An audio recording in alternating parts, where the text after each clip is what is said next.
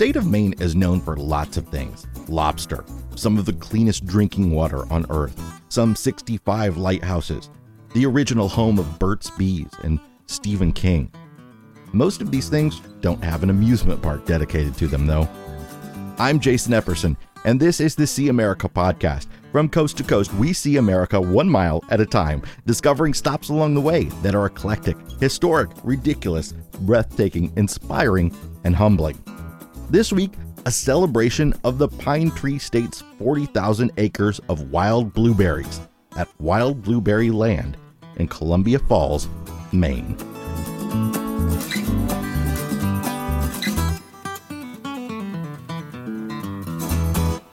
This great destination is brought to you by Roadtrippers, America's number one road trip planning app. Roadtrippers helps people discover the world around them in an entirely new way by streamlining discovery, planning, booking, and navigation.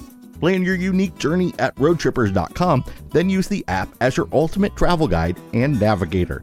Adventure doesn't come from the fastest route. Start exploring at roadtrippers.com.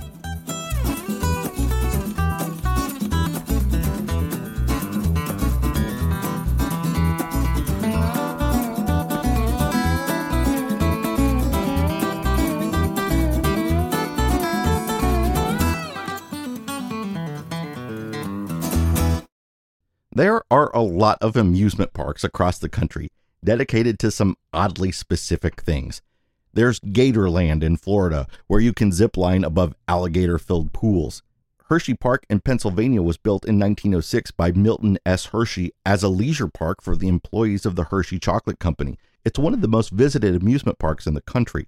There's Fair Oaks Farms Dairy Adventure in Fair Oaks, Indiana, where you can enter the birthing barn to watch cows deliver their young right there in front of you. There's the over 60 year old Santa's Village in East Dundee, Illinois, just outside of Chicago, which has two sister parks, who are just a few of the dozens of Santa Claus themed attractions across the country, like Santa's Workshop in the shadow of Pikes Peak. And of course, Dolly Parton has her own park entirely dedicated to her. But today, we're looking at one dedicated to a fruit. One of the only four fruits that would have existed in North America when European settlers arrived here cranberries, grapes, cherries, and wild blueberries. Maine is the largest producer of wild blueberries in the world, and if you follow Route 1 along the coast, you might find yourself in the town of Columbia Falls.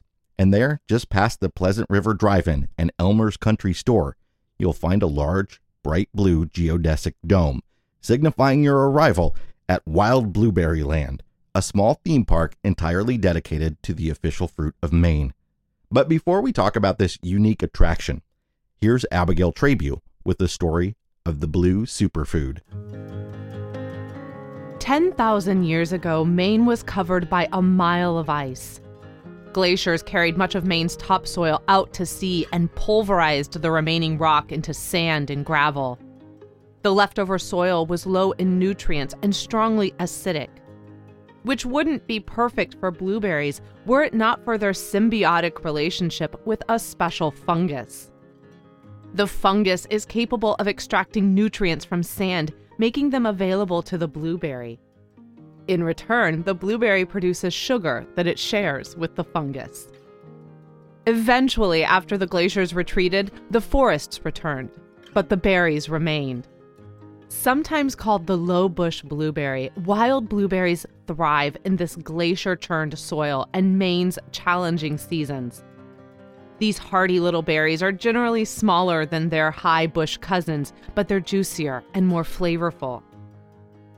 Each year, beginning in late July and early August, crews head to the fields and barrens to carefully rake up the delectable treat. Two thirds of each plant lives underground, and they spread underground. The vast barrens may look like thousands of plants, but one plant can be the size of a football field. The fields can be burned or mowed, and the blueberries bounce right back.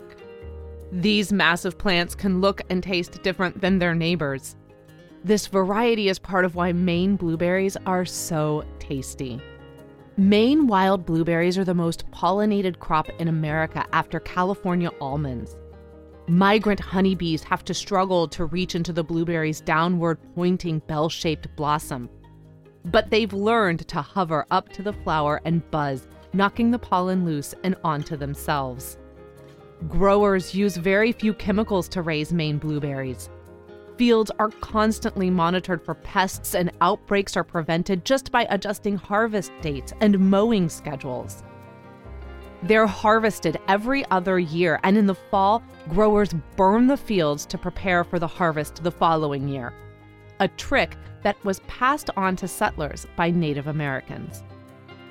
The burning sanitizes the fields, keeps weeds and disease in check. The blueberry plant is unharmed. Wild blueberries grow where they want to grow.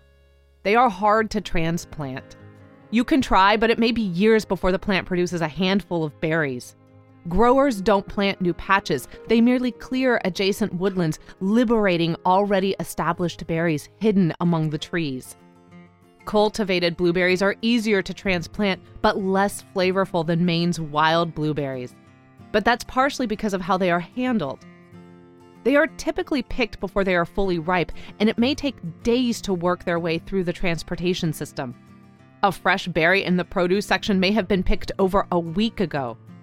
Over 90% of Maine's wild blueberries are flash frozen at the peak of flavor within hours of harvest. Many of us think bigger is better, which gives the cultivated berries an advantage over Maine's wild blueberries, which contain twice the antioxidants. One large handful of juicy blueberries contains just 44 calories, but has 2 grams of dietary fiber and 10% of your daily recommended vitamin C content.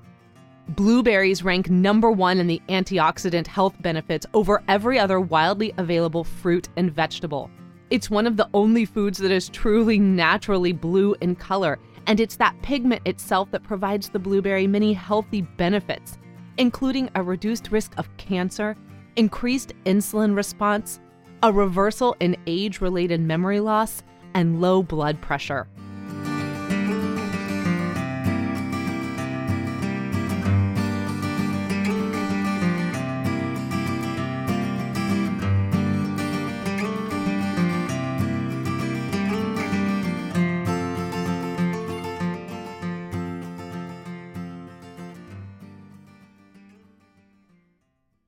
If you want to experience Maine's famous wild blueberry fields, there are lots of places you can go and rake your own. But the best place to celebrate the blueberry might just be Wild Blueberry Land, a family and farmer owned celebration of Maine's iconic fruit, boasting a blueberry themed landscape and geodesic bakery and gift shop whose shelves are teeming with scratch made pies, pastries, ice cream, breads, jams, jellies, sauces, and sweets. Built in 2001 and nestled on 220 acres that have been farmed since the 1800s, Wild Blueberry Land is the brainchild of Dell and Marie Emerson, whose lives have revolved around the blueberry industry. Dell worked at the University of Maine for 53 years on the only wild blueberry research farm in the U.S., and Marie is an award winning chef. So, what can you do at Wild Blueberry Land? Well, this is a very modest theme park. There are lots of Instagrammable photo ops with giant blueberries and a throne that makes you the king or queen of wild blueberry land. There are seven acres of blueberry patches and gardens to meander. There's a blueberry themed mini golf course decorated with a shipwreck, a lighthouse, a grandfather clock, and a large blueberry pie that was once a TV satellite dish. If you win the golf game, you get to take your pick of one of the fresh veggies growing in the patches throughout the grounds. You can also pick your own pail of the delicious berries. But the real attraction here is the Domed Bakery, where you can sample Marie's delectable wild blueberry pastries, breads, and sweets.